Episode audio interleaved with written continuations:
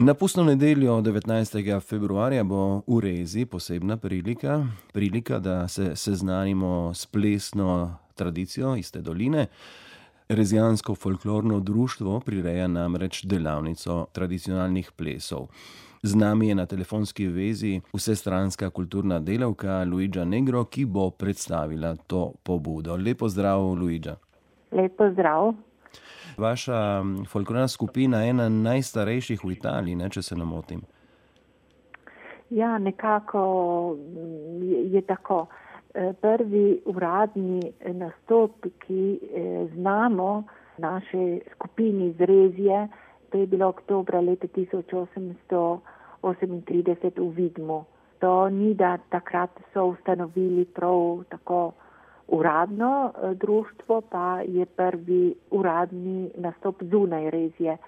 Potem so večkrat nastopili in največ potem so začeli po prvi svetovni vojni, so bili bolj organizirani, ustanovili pa prav tako uradno folklorno skupino so v šestdesetih letih prejšnjega stoletja. Ta tradicija deluje nekako nepretrgano in vaša tako glasbena kot plesna kot folklorna tradicija se v bistvu ohranja še vedno živa, ne? Ja, to je še živo. Tako mladi so za to, tudi otroci. Vidimo, da je velik interes.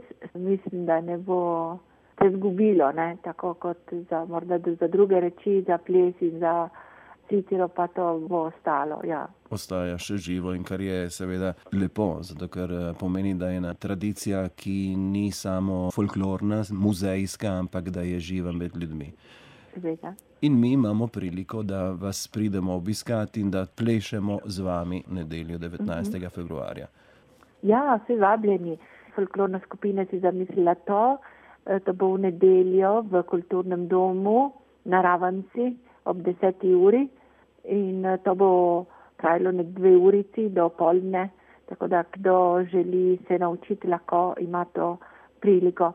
Moram tudi reči, da so že veliko ljudi rezervirali, tako da verjetno, ne vem, če bo morda prostor, vsekakor lahko, kdo želi, pokliče. Pokliče. Ja, pokliče in... In se še prijavi, upajoč, da bo še prosto mesto. Tako, če ne pa popoldne bo pust v Bili na trgu, tako da tudi če ne ve, če ne zna, lahko malo pogleda in potem, saj je pust in za pust lahko da. Se lahko pleše tudi, če, če ne znamo plesati, ampak ja, se bomo naučili ja. nekako. Ja. Čestitamo za pobudo, ne, seveda prava prilika, tudi ta pustni dan, pustna nedelja, da se seznanimo z vašo tradicijo, z vašo kulturo. Dobro, naj povemo še, da je možno nekako rezervirati to delavnico preko maila, in to preko maila vaše folklorne skupine, ne. Gf valrezia afna gmail pika com, se pravi Gf je Gruppo Folkloristico Valrezia, ne, vse skupaj. Točno, ja. Ponovim še enkrat: Gf valrezia, vse skupaj, afna gmail pika com ali pa imate tudi eno telefonsko številko tri, tri, štiri, tri, šest, sedem, štiri, devet, osem, ena.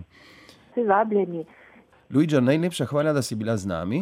Še enkrat povabilo vsem, da se vam pridružijo, če ne na tečaju, vsaj na pustovanju. Drugače pa dobro delo še naprej in veliko takih prilik, da lahko tudi od zunaj mi spoznamo vašo kulturo in vašo tradicijo. Hvala, hvala vam za povabilo.